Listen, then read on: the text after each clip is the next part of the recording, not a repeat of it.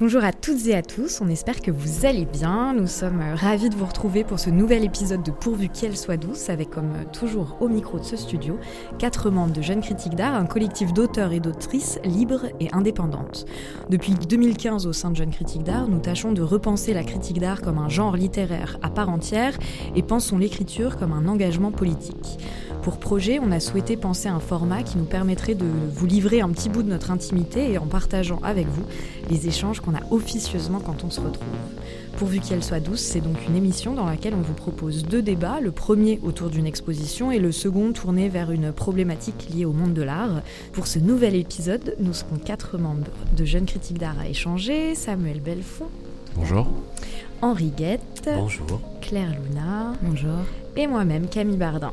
Alors, pour cet épisode, on a choisi de parler de soins, de corps entravés et de chorégraphie avec euh, l'exposition personnelle d'Eric Ming Kyung Castin au bal. Puis en seconde partie d'émission, nous voulions nous saisir d'un sujet trop souvent relayé aux conversations intimes, alors même qu'il est ici question de politique. Nous allons parler de violences sexuelles et sexistes dans le monde de l'art et nous poser cette question, n'allons-nous donc jamais sortir de l'omerta? Plus de 4 ans après le début de MeToo dans le cinéma, le monde de l'art peine encore à faire son examen. Nous en parlerons d'ici une vingtaine de minutes. Mais avant ça, je me tourne vers toi Henri. Est-ce que tu peux nous présenter un peu cette exposition euh, donc au bal? Eh bien, je vais vous présenter l'exposition en essayant de vous la décrire un peu, comme ça on aura une immersion qui nous permettra de, de l'aborder un peu. Quand on entre euh, dans le, bal, qui est un espace en deux étages, donc le rez-de-chaussée et un sous-sol, et c'est assez important dans l'idée d'un parcours ou d'une progression, donc on arrive dans le rez-de-chaussée et donc on a des écrans qui découpent des mouvements et des chorégraphies. Et donc les premières vidéos que l'on voit, donc ce sont des corps qui sont donc empêchés, un corps qui va essayer d'être euh, levé d'un lit, donc c'est le, corps d'une femme, d'une femme âgée, qui va être euh, soutenue par différents danseurs qui vont essayer de la rendre au mouvement, et dans l'autre, ça va être un homme qui va être dans un mouvement de levée et de descente, avec également euh, plusieurs personnes qui vont l'assister dans ces mouvements. Donc on rentre avec vraiment cette impression très forte d'avoir des corps qui sont, qui sont empêchés, c'est vraiment cette idée de comment une solidarité se développe sur le, rapport euh, à l'espace et à des gestes aussi simples que se lever et se coucher. Et ça va être ensuite développé dans le, dans le sous-sol où on sera pour le coup hors de lieux de soins, puisque c'était des lieux qui étaient donc des, hôpitaux auxquels on, assiste au, rez-de-chaussée, et ça va être des lieux qui sont plutôt en plein air, au sous-sol, qui vont donc du coup ouvrir euh, une progression vers euh, un peu plus de, liberté, donc dans, dans le processus d'Ering Ming Castin, ce qui, que vraiment le processus est important, la rencontre avec les, les différents personnes qui, euh, qui, participent. Donc on a une ancienne danseuse des, ballets de Marseille, puisque Eric Minkong Castin était également danseur. Euh, il est donc artiste vidéaste pour cette exposition, mais il a cette formation de chorégraphe et danseur. Et euh, l'idée, c'est de, de s'intéresser à, ces processus de soins, comment on, réactive des gestes, comment on, aide le corps à ne pas s'engourdir ou, euh, à, retrouver euh, une ampleur, une amplitude de mouvement. Donc on va voir par exemple aussi un ancien boxeur euh, reprendre ses gestes de combat, on va accompagner dans une randonnée une autre femme et c'est un peu tout, ce dont il est question dans, dans, Forme de vie, mais on va pouvoir développer un peu plus avec vous trois. Qui veut commencer? Samuel? Ouais, j'avoue que je suis très heureux de parler de cette exposition parce que c'est une des, rares depuis longtemps dont je suis pas sorti, mais en fait où je suis entré et, et été assez vite en larmes, en fait, euh, des larmes d'émotion et, et paradoxalement de, de, joie face à ce qui était montré. Tu parlais euh, en entrée, euh, Henri, de cette, cette vidéo du coup, qui montre cette femme qui s'appelle Annie, je crois. Donc que des quatre danseurs et danseuses, il me semble, soulèvent d'un lit et je fais le geste avec les mains, ce qui à la radio n'a absolument aucun intérêt. Hyper pratique. Euh, soulève et dodeline un peu. Enfin, il y, a quelque chose dans cette vidéo, en fait, dans le lien entre les, les membres des, des danseurs et des danseuses, ces mains, en fait, qui, qui prennent les corps avec euh, beaucoup de délicatesse. Et on sent la réflexion chorégraphique qu'il y a derrière pour adapter le, enfin, le geste dansé, le geste chorégraphique à ces corps empêchés.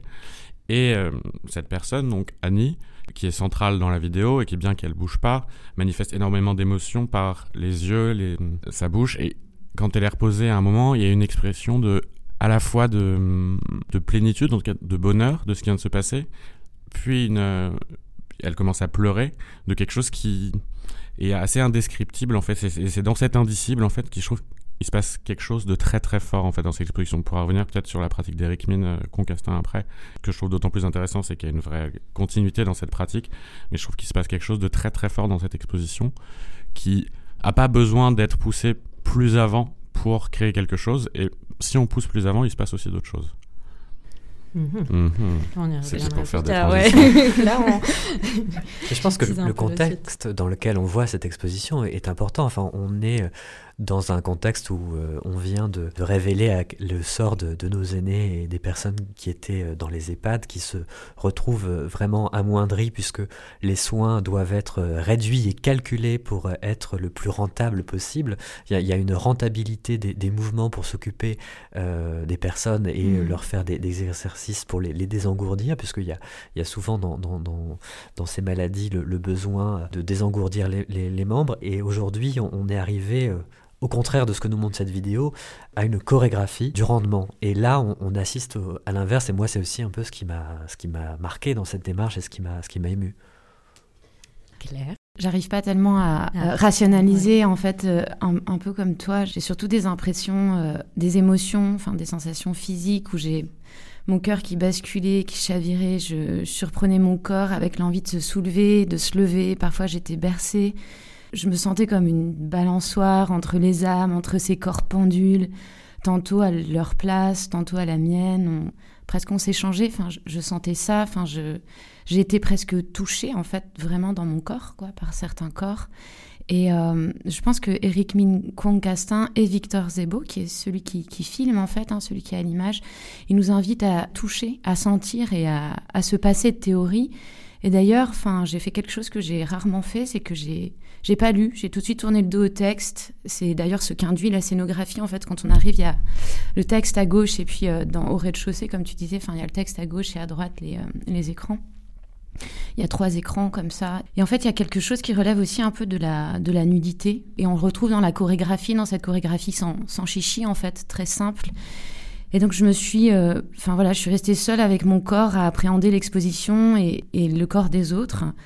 Et j'ai senti ces écrans, euh, en fait les écrans ils sont doubles, c'est-à-dire qu'on voit des deux côtés. On est amené aussi comme ça à, passer derrière, à aller devant, derrière. Et euh, comme tu disais aussi, j'ai eu du mal à en repartir, enfin en partir quoi.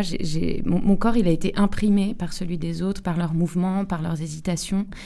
Et pour euh, revenir à cette idée d'écran euh, double, en fait, j'ai senti ça comme euh, un peu comme une métaphore de la peau, quoi, qui est à la fois une, protection, mais aussi une interface, en fait, comme un, double comme ça entre la chair et l'extérieur, enfin, le soi et, les autres, quoi, voilà, qui nous entourent. Et à un moment donné, en bas, comme ça, je sais pas si vous vous souvenez, mais dans le au sous-sol, il y a une donc une femme qui danse avec une autre femme. Et euh, dans cet espace filmé, ils sont, elles sont à l'extérieur. Il y a comme ça un, arbre et euh, tout se passe un petit peu autour de cet arbre. Et en fait, derrière cet écran, il y a un poteau, enfin une colonne, et en fait qui reprend comme ça un peu en écho cet arbre. Et, et ça nous rapproche. Enfin moi, ça m'a rapproché encore davantage de ces corps-là. Voilà. Personnellement, je trouve que l'artiste a vraiment réussi à un peu éviter tous les écueils euh, possibles à savoir que en fait c'est aussi des corps qu'on montre assez peu finalement des personnes euh, qui, qui, sont aussi en, situation de handicap il pouvait y avoir quelque chose presque de l'ordre du, du, valide savior enfin il y, a un truc voilà on, pouvait tomber là dedans alors qu'en fait, on est vraiment face à une co-création. Il y a vraiment euh, un, ballet qui se joue à deux, et il y a vraiment euh, un corps soutenant, un, corps soutenu, mais sans que ce soit, sans qu'il y ait une hiérarchie en fait à ce niveau-là. Euh, en fait, moi, j'ai trouvé cette exposition euh, parfaite. Enfin, la photographie, elle est magnifique, la scénographie est magnifique, le texte que j'ai fini par lire est de, Florian Guettet est très beau aussi. Mm. Euh, enfin, tout est le, c'est pas trop long, c'est pas trop. Enfin voilà, c'est juste comme il faut. Moi, il y a. par contre, je, je j'ai pas réussi à rentrer dedans en fait. Je sais pas ce qui s'est passé. Je pense qu'il faudrait carrément faire une psychanalyse par rapport à ça. Mais complètement. Mais parce qu'en fait, je me suis retrouvée j'en avais énormément entendu parler. il y avait mille et une personnes qui m'avaient dit qu'elles avaient justement euh, fondu en larmes parce que énormément touchées, etc. Et euh, juste avant de voir l'expo, j'ai aussi échangé avec une personne qui m'a dit aussi, il faut faire attention, la frontière peut être fine entre euh, regarder et voir sur la question du voyeurisme, etc. Voilà.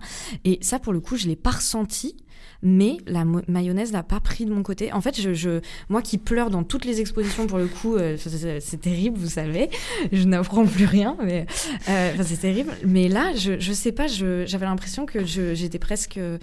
Enfin, je suis restée assez en dehors et du coup très frustrée parce que tout était parfait mais ça a pas pris. Je me suis dit peut-être que je vais pas encore parler de ma grand-mère parce que c'est dans tous mes textes elle apparaît voilà. Mais pour le coup, enfin je, je, pense que ce qui est intéressant c'est de voir aussi euh, le rapport et c'est par rapport à ce que tu disais Henri où euh, finalement c'est aussi des personnes qui sont mis complètement à la marge par rapport aux EHPAD etc aussi euh, c'est des personnes qu'on montre très peu.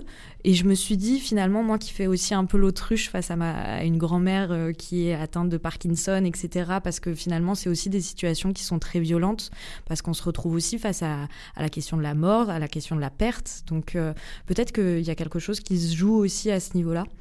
Et peut-être que c'est ça, euh, c'est peut-être une frontière, enfin une barrière, une armure que je me suis faite à ce moment-là. Je sais pas. Une psychanalyse, encore une fois. Il faudrait. Financé par Jean Critique d'Art. si vous voulez, voilà, n'hésitez pas, je filerai mon Lydia à la fin.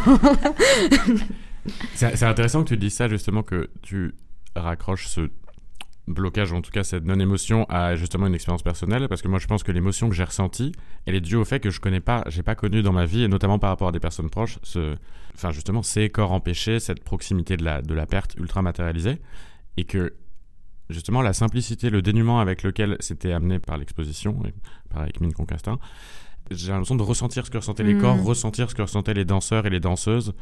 Claire, c'est marrant parce que tu parlais de cette danse euh, simple, sans chichi. Et quand tu regardes en aval la pratique d'Éric Mine Concastin, il y a une réflexion qui est entamée depuis extrêmement longtemps sur ce sujet, qui a été faite notamment dans cette pièce qui s'appelle L'âge d'or, qui a été montrée, il me semble, en 2017, peut-être un peu avant, qui est justement un, film et une performance autour d'un travail entre des danseurs, danseuses et des enfants atteints de troubles moteurs, il me mhm. semble, mhm. qui était une pièce absolument fascinante et, bouleversante.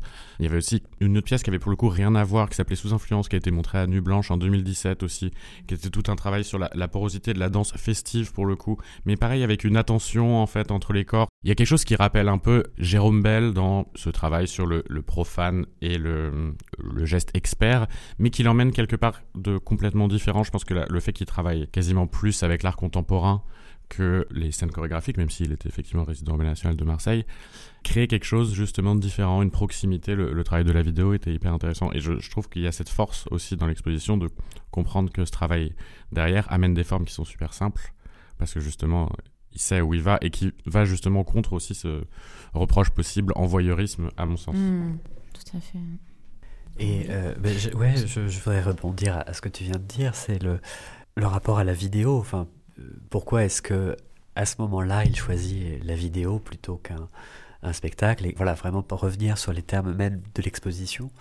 C'est-à-dire que ce que j'aime bien, c'est cet effet de boucle qui fait que les, les corps euh, sont dans une espèce de, de respiration, de mouvements qui ne s'arrêtent pas. Et, et parlais d'une progression tout à l'heure, et c'est vrai que quand on arrive dans, dans le sous-sol avec ces espaces en plein air, avec euh, sous ce, le soleil absolument magnifique de ce parc de rock haute, il y a vraiment une, une, joie presque d'arriver à, à, ces mouvements, euh, de, de, de retrouver ces, ces mouvements puisque voilà, donc, on pourrait penser à une catabase, mais qu'on descend euh, et qu'on on est tout entier dans le noir et en même temps euh, il y, a ces mouvements d'ascension puisqu'un des danseurs monte et, du coup je, je, trouvais que c'était vraiment euh, très réfléchi sur cette, ce rapport à la scénographie et par rapport au spectacle il y a aussi un, rapport à la relation qui est, qui est tout à fait différent puisque du coup on n'est pas dans ce rapport de, de, répétition, de tournée et de relation qui va être conditionné au théâtre qui vont, qui vont les faire tourner. On va être sur un, un autre rapport. Et peut-être que voilà, ce qui serait intéressant aussi, ce serait cette question de la rencontre. Tu parlais de, du nom d'Annie,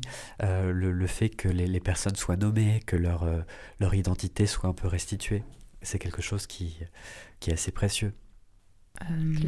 Je réfléchissais parce qu'au début du texte, de l'exposition, Florian Guettet parle de la fragilité comme un style.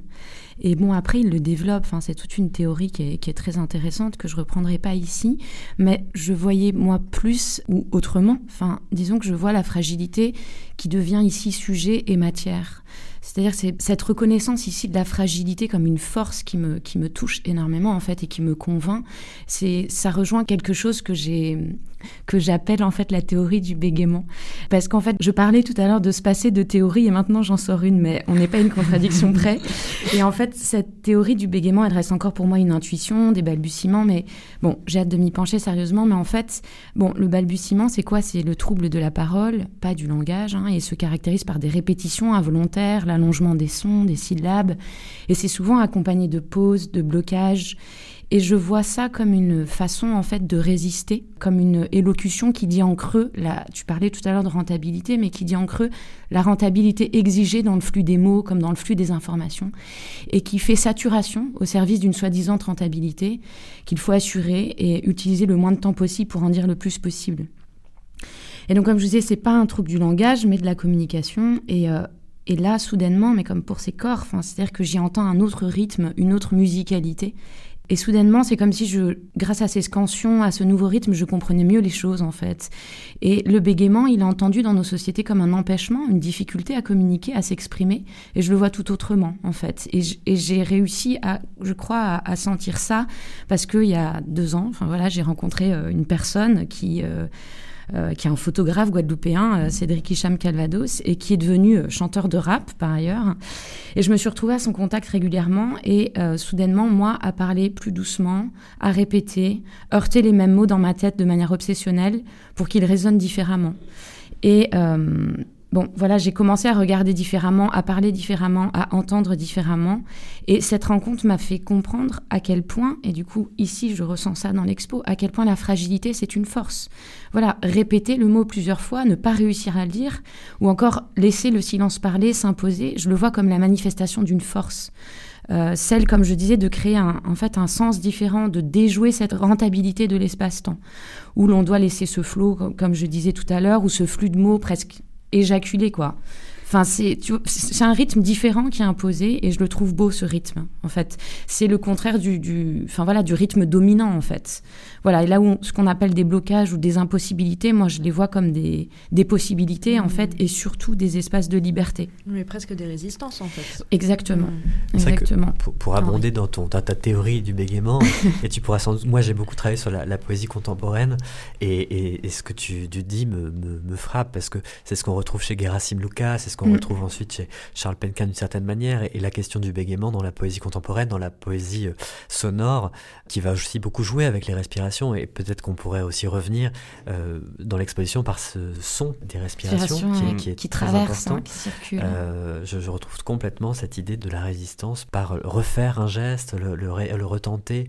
C'est un peu cette phrase de, Beckett qu'on nous serine souvent dans les expositions, essayer, essayer, échouer encore et rater mieux. Mm. Euh, donc voilà, mais je, pense que tu voulais aussi rebondir euh, sur, ce, sur cette question-là. Euh, Samuel.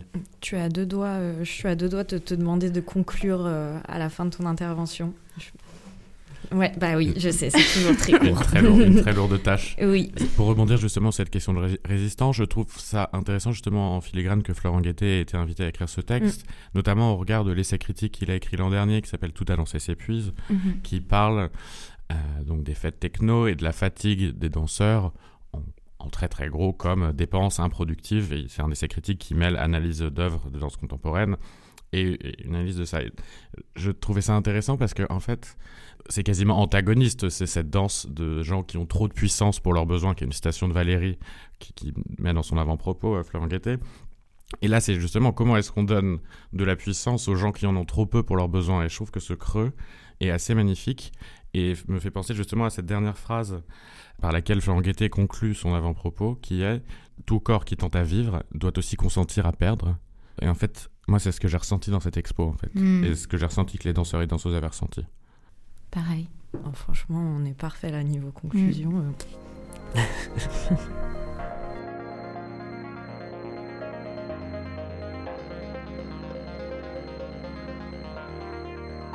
Du coup, je me dis que c'est pas plus mal qu'on ait parlé de douceur juste avant ce sujet épineux des violences sexuelles et sexistes au sein du monde de l'art.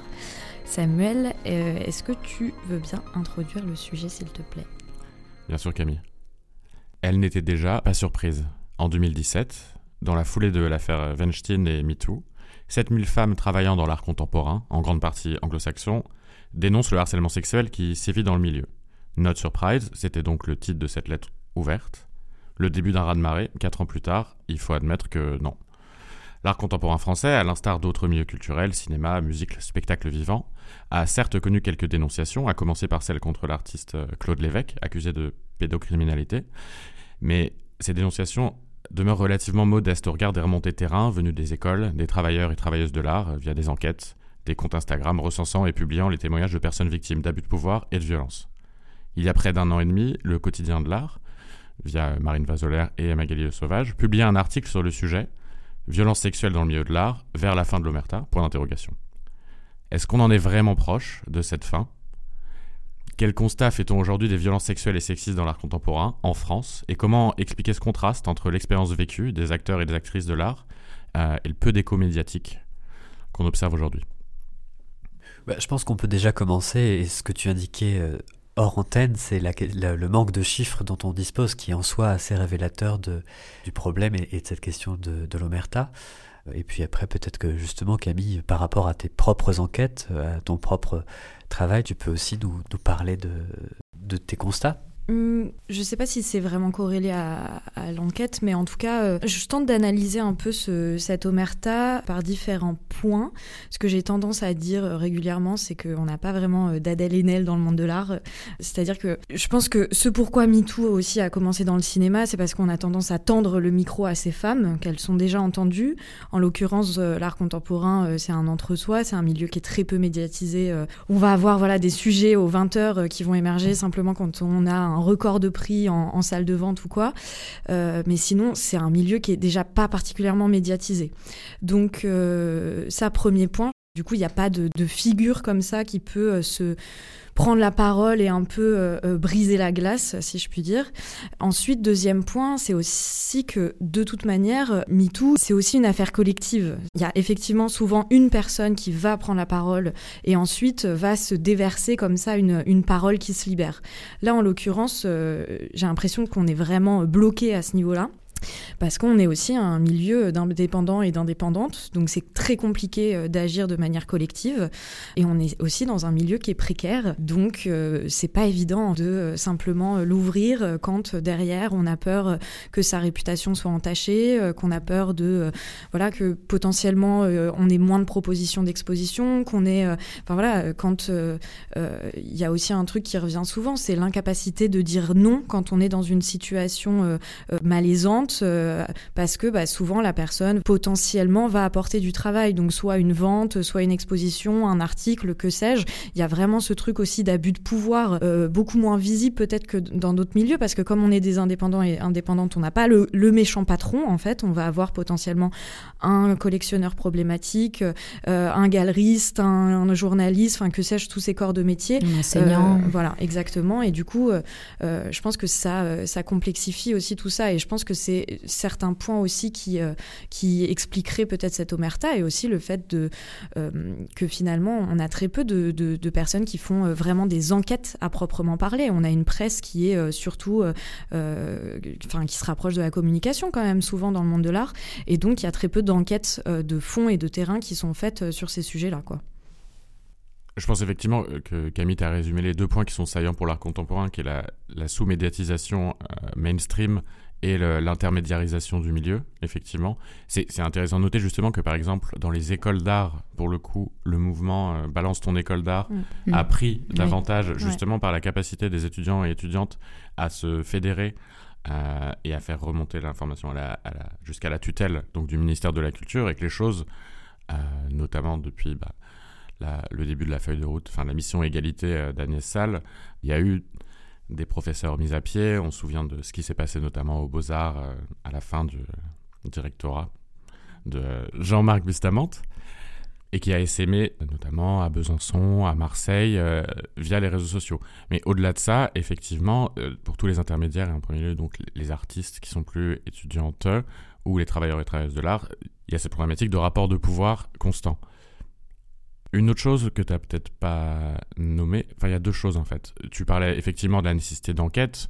On l'a vu, c'est des enquêtes qui coûtent effectivement très cher. On est dans un contexte où en fait euh, aujourd'hui on a l'impression qu'il y a une enquête par jour qui sort sur un secteur ou l'autre euh, sur les questions de violence sexuelle.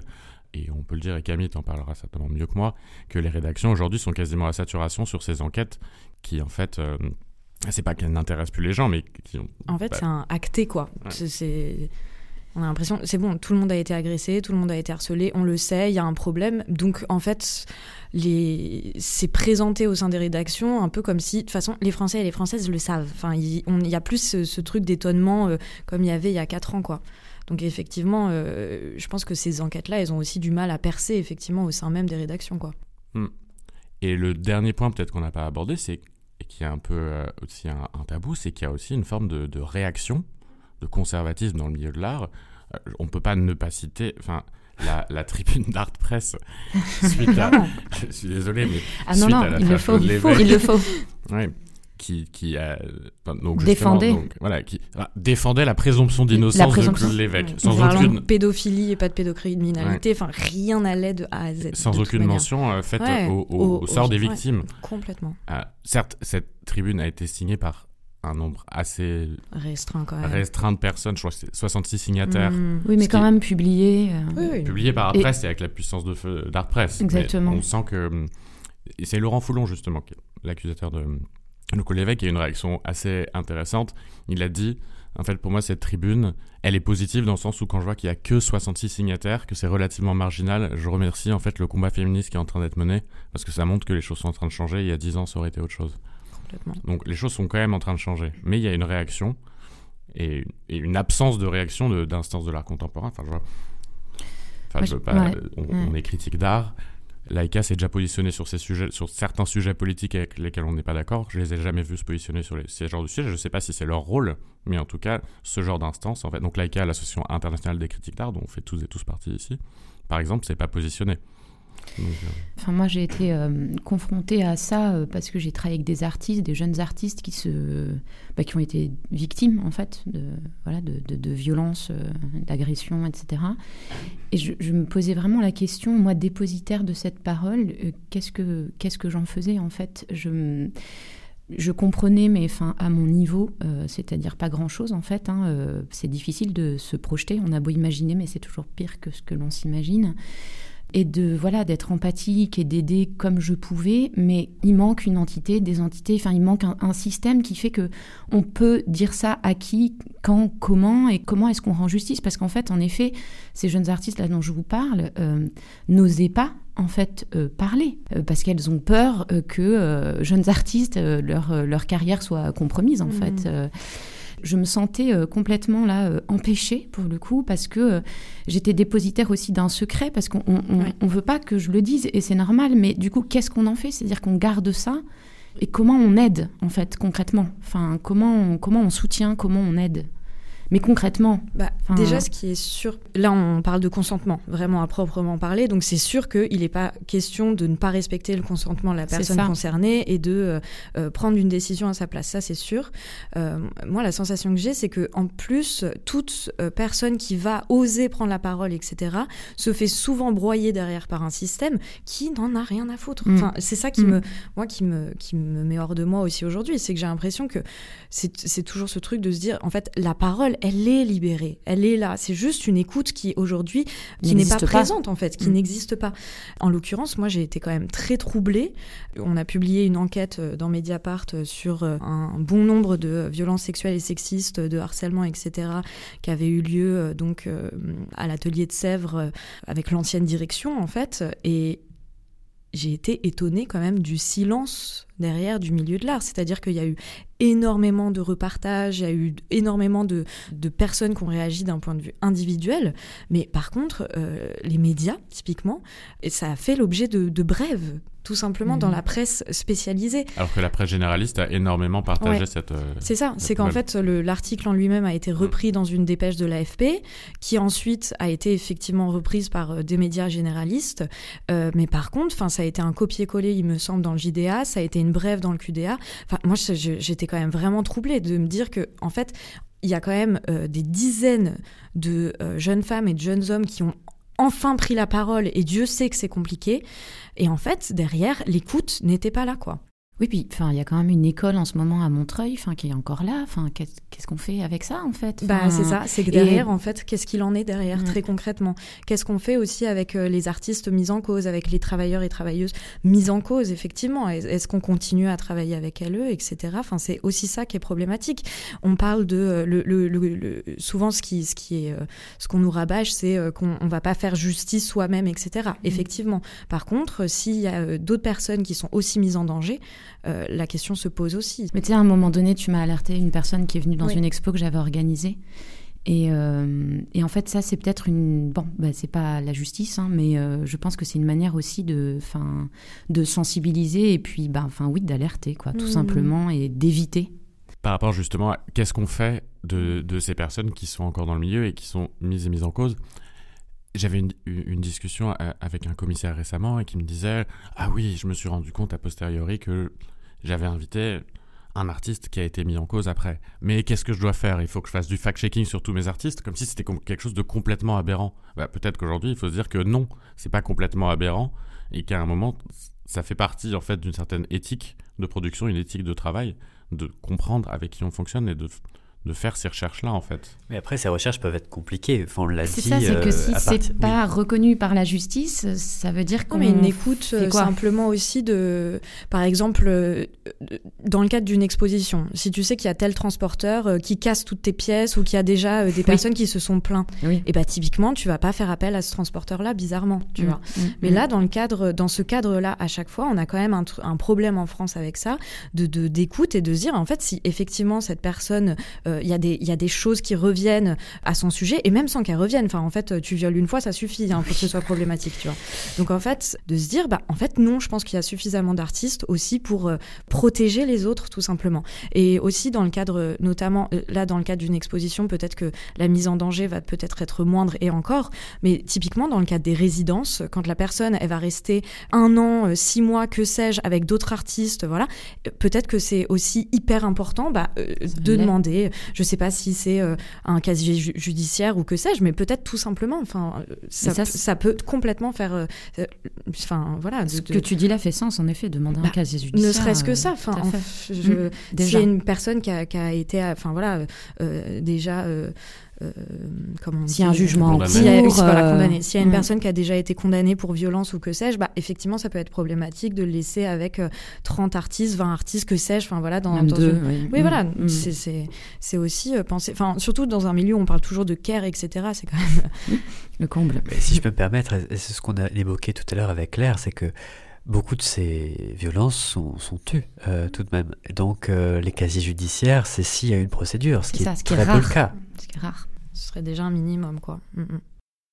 C'est un peu un, pas de côté parce que c'est pas sur, directement sur les violences, mais justement cette, euh, le dilemme qu'on a aujourd'hui sur le niveau de radicalité qu'on doit mettre, il est assez bien matérialisé par ce qui s'est passé ces dernières semaines avec les débats autour de la Biennale Art Press. Mm, ah oui. Ouais. Dans le, donc, donc, des faits, donc Art Press organise, je crois, sa deuxième biennale au printemps 2022, donc qui rassemble des, des, artistes issus de ben, différentes écoles d'art, quelques écoles d'art, mais très peu se sont positionnés en disant nous ne participerons pas à cette mm. école d'art parce que nous sommes en désaccord politique avec Art Press. Mais très peu. Mm.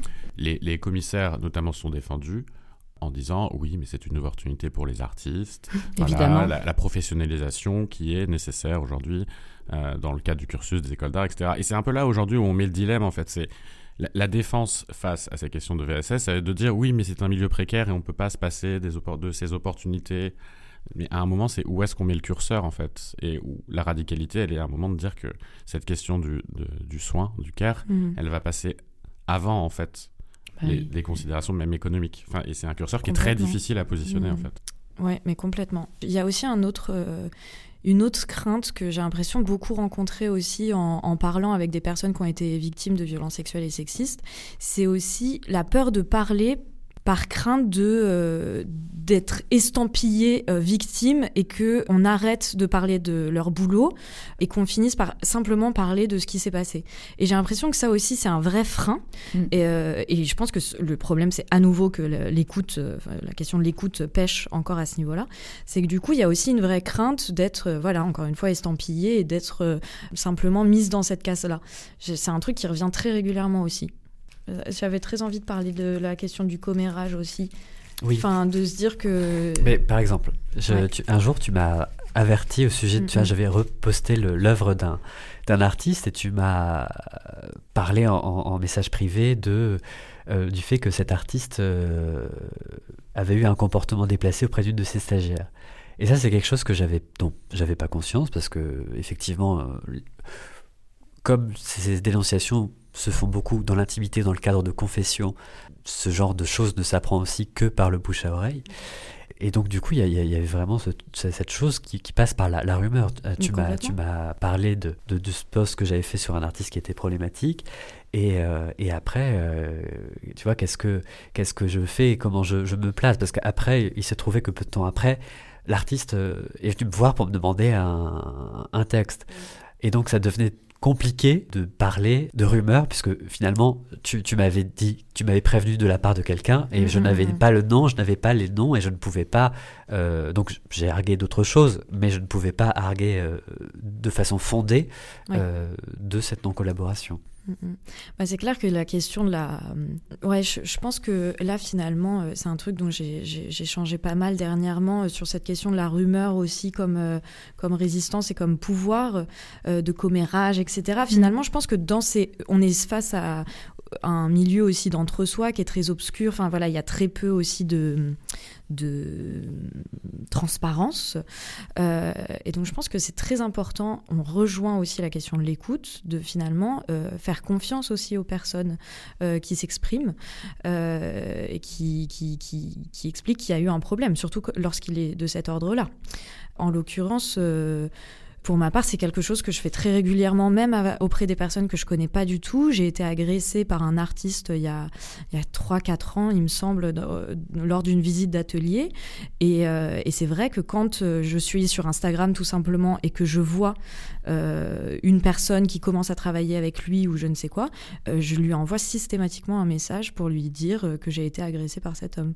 Et, et en fait, ça, c'est mine de rien, c'est une résistance aussi.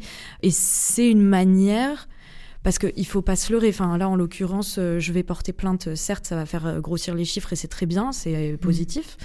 Mais en l'occurrence, euh, il ne sera pas mis en, prison pour ça et il tournera encore. Néanmoins, de, le, de, de transmettre cette information, ça m'a permis aussi potentiellement de mettre en sécurité d'autres femmes qui vont pas se retrouver euh, dans un appel à projet euh, avec ce mec-là, etc. Je, donc je pense qu'effectivement, je pense qu'il faut chérir aussi cette parole-là, en prendre mm. soin et euh, ouais vraiment en prendre soin. Donc inviter d'une certaine manière à, dénoncer quoi, en fait, à, bah, partager, écouter, écouter et faire confiance quand il y a une personne qui s'exprime. Enfin c'est mm. jamais, enfin. Surtout que c'est un débat beaucoup plus large aujourd'hui justement comment ne pas battre en brèche complètement la présomption d'innocence qui est ouais, base du système judiciaire. il, y a des, il, y a des, réflexions justement sur ça aujourd'hui qui sont assez, assez apparentes dans le, dans le livre de Marine Turki, Faute de preuves, qui parle plus mm. largement justement du traitement des violences sexuelles dans le système judiciaire. il y a un outil que je trouve assez intéressant, qui n'est pas encore un outil juridique, mais qui pourrait le devenir, qui s'appelle euh, le crédit de véracité, mm. qui est en fait la manière d'accueillir la parole des victimes et jusqu'à preuve du contraire, de penser qu'une personne qui se dit victime l'est. Euh, je crois que ce concept est développé par une sociologue qui s'appelle Irène Terry.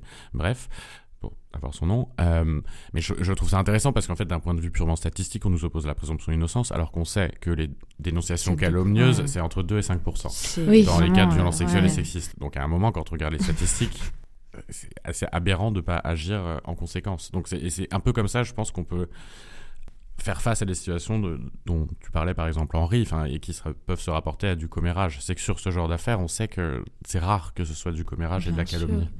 Mais ce que tu voulais dire, Henri, tout à l'heure, c'est que tu aurais peut-être éventuellement argué à cette personne, à cet artiste, enfin, que tu n'allais pas faire une collaboration parce que euh, on t'avait dit, enfin, qu'il avait. De fait, ça m'a ça m'a mis en position ah bah. de, de, trouver une autre excuse en fait. Bah oui. Parce que je ne pouvais pas. Oui, mais même si tu avais eu, par exemple, tu disais que tu n'avais pas eu les noms, etc. Mais même si tu avais eu des noms, est-ce que quand même tu lui aurais dit, écoute, moi, je ne veux pas travailler avec toi parce que euh, on m'a dit ça en fait? Euh, C'est une, question. Euh, Parce que je me suis retrouvée, tu vois, dans ces situations et j'ai j'ai fui, en fait. Enfin, c'est-à-dire que j'ai dit non, mais pour des raisons, j'ai jamais argué les bonnes bah, raisons. Ça, après, on est tous des professionnels pour trouver des excuses. voilà, on est d'accord. On n'a pas envie de faire un truc, donc finalement, on peut tout à fait reproduire le truc dans ce genre de cas. Mais après, je trouve ça bien. moi, typiquement, c'est un truc que j'ai tendance à faire, d'affronter le truc frontalement et euh, sans jamais. Enfin, il y a aussi euh, la protection des, des, personnes qui ont parlé, donc jamais, sans jamais donner de nom. Mm. Mais par contre, oui, quand effectivement il y a une personne qui est problématique, il se rapproche de moi, moi je lui dis, mais texto, que je ne travaille pas avec des personnes qui sont problématiques. Et, et que c'est pas normal. Et en fait, je pense qu'il faut pas du tout avoir honte de ça. Enfin, mm. la, la, honte change de camp. Enfin, merde, mm. encore une fois, il faut que ça, ça rentre dans nos crânes. Enfin, vraiment, euh, voilà. Et ça, c'est vraiment un truc qui revient aussi régulièrement euh, quand je parle aussi avec des galeristes, beaucoup qui euh, se retrouvent euh, dans des vernissages ouverts à voir des personnes qu'elles savent problématiques rentrer et, qu'est-ce, et souvent c'est des conversations que j'ai eues. Mais qu'est-ce que je fais? Est-ce que je le vire de mon espace? Est-ce que voilà. Ça pour le coup c'est vrai que bon, euh, moi je suis un peu euh, un, peu très en colère là-dessus donc je pense que je serais à coup de balai au derrière. Mais en, l'occurrence c'est vrai que dans un cadre commercial etc c'est très compliqué. Mmh. euh, c'est aussi des questions qui se posent effectivement. Quand on est sur Ouais, quand il y a une question de précarité aussi. Enfin, euh, les, les, galeries sont pas tous euh, riches ici, mais en l'occurrence, euh, c'est aussi très compliqué quand il y a peut-être un texte en jeu, quand il y a une, une vente en jeu. Enfin, c'est toujours, c'est toujours la même chose, quoi. mais c'est vrai que ce que tu dis est vrai, c'est-à-dire qu'il y a un moment où je ne sais plus l'envernissage parce que j'avais un problème de, bah de harcèlement d'un collectionneur et en fait, le, galeriste n'allait pas prendre le risque ou n'allait pas l'expulser. Et donc, euh, ça pose effectivement la question de, comment on, gère ces espaces-là. Et effectivement, un, vernissage n'est pas un espace, d'autant plus qu'il y a. Enfin, avant Covid, il y avait la question de l'alcool en plus, qui était mmh. encore une autre, une autre problématique euh, qui justifie, ou en tout cas qui, euh, qui est un, facteur aggravant dans ce genre de, de circonstances. C'est vrai qu'on l'a mentionné en filigrane, mais en fait, là, une des autres spécificités de l'art contemporain, mais c'est évident pour nous, mais en fait, ça n'est pas forcément pour tout le monde. C'est le, le, le, lien extrêmement fin entre la vie professionnelle et la vie personnelle. Mm, nous, on passe énormément de temps en vernissage. Est-ce qu'un vernissage est un moment pro complètement ou un moment perso? Le curseur bouge tout le temps. Il peut mm. varier d'une minute à l'autre. Dans les collaborations aussi, il y a cette dimension. Euh, enfin, intime de, enfin, que peut créer l'art et qui est aussi souvent mise en avant justement pour une, justification de, comportements qui sont absolument aberrants. Mm. Et, et, ça, c'est aussi une des spécificités spécifiques à beaucoup de milieux culturels, mais le lien entre ça et atomisation et précarité, qui est euh, propre au milieu de l'art, euh, accroît les risques en fait. Mm. Bah oui, tu te retrouves très vite, très vite, enfin voilà, dans un espace privé, euh, chez quelqu'un, chez une artiste, un mm. artiste faire une visite d'atelier, être enfermé. Ouais, et c'est pour ça, je pense qu'il faut être très clair là-dessus aussi. Enfin, il y a aussi du coup la, crainte à chaque fois de dire non quand on se retrouve dans une situation euh, qui nous met mal à l'aise c'est de se dire euh, oui mais en l'occurrence il y a aussi beaucoup d'artistes qui par exemple vont se plaindre euh, qu'un collectionneur les invite systématiquement à dîner etc et qui se retrouvent mais très mal à l'aise en se disant mais mince en fait si je dis non potentiellement bah, je, je n'ai pas de vente derrière, etc. Enfin là, il est question de manger, quoi. Donc du coup, il y a, y a aussi, enfin, le terreau est là vraiment pour mettre aussi finalement des, des personnes en danger, quoi. Et puis il y a aussi ce fantasme du monde de l'art, effectivement, qui est un peu, euh, enfin voilà, on est des personnes très ouvertes, etc. Enfin. Mm. Et c'est là où il y a un cercle vertueux à créer aussi. Le hmm. cercle vertueux de l'omerta, c'est aussi de même pas pouvoir identifier ces comportements ou pas se dire qu'ils sont problématiques parce qu'on dit que c'est nous le problème. Enfin, C'est hmm. la, la, base de hmm. l'emprise notamment. Et c'est pour ça que, enfin, l'importance notamment de, bah, de, tout simplement de ces comptes Instagram comme euh, Maya Totmayas, comme tous les balances de son école d'art, qui en visibilisant ouais, euh, énormément de témoignages permettent de en fait, de, comment dire, de mettre à distance des situations en se disant non, en fait, là, c'est pas moi qui ai un problème ou qui me fait un film dans ma tête. C'est ça. Mais il se passe quelque chose qui est caractéristique d'un mm. début d'emprise ou euh, d'une tentative d'agression, etc. Et c'est pour ça que c'est. Enfin, il y a quand même des choses qui se passent, justement, on parle de Merta. On va peut-être euh, finir là-dessus d'ailleurs, sur les points quand même positifs, euh, effectivement. Bah, c'est les réseaux sociaux quoi c'est un truc de fou ça. quand même mm. C'est souvent d'ailleurs des comptes qui émanent comme je sais plus qui le disait mais d'écoles. Et c'est vraiment des espaces finalement qui sont propices aussi à la libération de la parole. Et effectivement je pense que toutes ces problématiques individuelles qui peuvent sembler effectivement intimes, etc., finalement, elles, se passent dans un cadre politique et que de lire effectivement des, euh, presque des exemples quoi, de, de, de, harcèlement, de, violence, etc., ça peut aussi, je, pense, euh, générer, générer effectivement des, des, prises de conscience et derrière euh, une, une libération et une compréhension aussi de cette parole en, aval des violences, il y a aussi un outil qui a été mis en place il y a très longtemps par le CFCV, le collectif féministe contre le viol, et qui commence à être réactualisé aussi, c'est la mutualisation en fait de pas de plaintes mais de rapports d'agression d'un même agresseur. On parle inclusif dans l'émission, je pense qu'on ne parle pas d'inclusif quand 98% des, agresseurs sont des hommes. Euh, donc il y a un, un compte Instagram notamment qui s'appelle Collectif qui est très intéressant pour ça, c'est en gros d'essayer de nommer sans les nommer en donnant suffisamment d'indications sans être dans la diffamation euh, des personnes qui sont présumées agresseurs dans le but de recueillir d'autres témoignages de victimes, sachant qu'on sait très bien que les agresseurs, et notamment dans, nos milieux, euh, s'ils ont commis une agression, il y a très peu de chances qu'ils soient arrêtés là. Il n'y a pas de violeur unique en général. Voilà. Ces outils peuvent être intéressants parce qu'après, il y a les plateformes de mise en relation, des ressources qui peuvent mettre à disposition, de soutien psychologique, de soutien judiciaire il y a beaucoup de choses qui existent en fait. Et l'accompagnement de victimes, le fait qu'elles ne se sentent pas seules, peut permettre aussi de faire changer la peur de camp, ce que mmh. tu disais Camille tout à l'heure. Ouais, je pense que vraiment, euh, s'il y a un truc, euh, je pense qui, qui pour moi est vraiment le point essentiel, c'est vraiment euh, cette question de l'écoute il faut vraiment qu'on se, qu'on se secoue là-dessus, quoi. Enfin, quand, euh, quand une personne a le courage d'enfin euh, révéler quelque chose, euh, qu'on l'écoute. Et j'aimerais bien aussi que la presse aussi spécialisée se saisisse aussi de tout ça, quoi. Parce que effectivement, enfin, nous, il y a, y a, effectivement des personnes dont les noms reviennent, etc., qui semblent connues pour nous, mais qui ne feront jamais l'objet d'enquêtes, en fait, dans des médias généralistes, parce que c'est des personnes qui ne sont pas connues pour le grand public. je pense qu'il faut aussi qu'on ait conscience de ça que finalement il y ait, davantage d'enquêtes nominatives aussi qui soient faites et que euh, derrière, euh, voilà, on soit à l'écoute toutes et tous. Quand une personne se confie, c'est jamais de gaieté de cœur, quoi. Mais tu penses que sur la question des médias, c'est une question de volonté ou de manque de moyens? Parce que tu sais très bien que les enquêtes nominatives, tu es bien placé pour le savoir, c'est les plus complexes. Oui, bah, je pense qu'il y a un manque de moyens total. Enfin, une, une enquête euh, qui euh, doit être bien faite parce que, enfin, on est quand même sur des sujets très graves, donc il n'est pas question de faire ça par-dessus la jambe. Euh, donc oui, effectivement, il y a une question de moyens qui est essentielle. Et puis, je pense aussi qu'on a une presse spécialisée aujourd'hui en France qui est quand même conservatrice, mine de rien, et donc c'est pas des sujets qui les intéressent finalement. On a des journalistes très bien. Euh, Magali Le Sauvage, d'ailleurs, est une des autrices de l'enquête sur sur Claude Lévesque. Notamment au quotidien de l'art, il y a quand même pas mal de Marine Vasolaire aussi, qui a travaillé aussi pas mal dessus. Donc il y a des journalistes qui sont bien, qui manquent de moyens à mon avis. Et euh, je pense aussi à une presse conservatrice qui se fout royalement de ces sujets-là. Oui. oui. Samuel, tu as à nouveau la lourde tâche de conclure. Euh, de toute manière, ce sujet est sans fin, donc euh, c'est comme d'habitude. Sans fin, et je vais hmm. vraiment pas essayer de verser dans le lyrisme comme la dernière fois, ça m'enlève un peu une corde quand même. Mais et c'est très difficile de conclure de manière positive parce qu'en fait, une des, choses qu'on pourrait dire, c'est, et de positif, c'est cette année, enfin l'année dernière, il y a eu une hausse de 33% des recensions de violences sexuelles et sexistes. On peut dire que c'est un chiffre terrible. En soi, ça veut dire qu'il y a une prise de conscience, une mobilisation qui est faite, en tout cas, une libération de, de ces actes. Aujourd'hui, on arrive en fait à un moment crucial. On va pas dire oui, il se passe des choses super, notre génération fait bouger les choses. En fait, on, va voir aujourd'hui, ce qu'on sait, c'est que c'est aujourd'hui qu'il faut se mobiliser, parce que de plus en plus de personnes commencent à avoir le courage, justement, de parler. Et effectivement, l'écoute et l'accompagnement de ça est absolument crucial enfin, dans les mois qui viennent, en sortie de Covid, mm.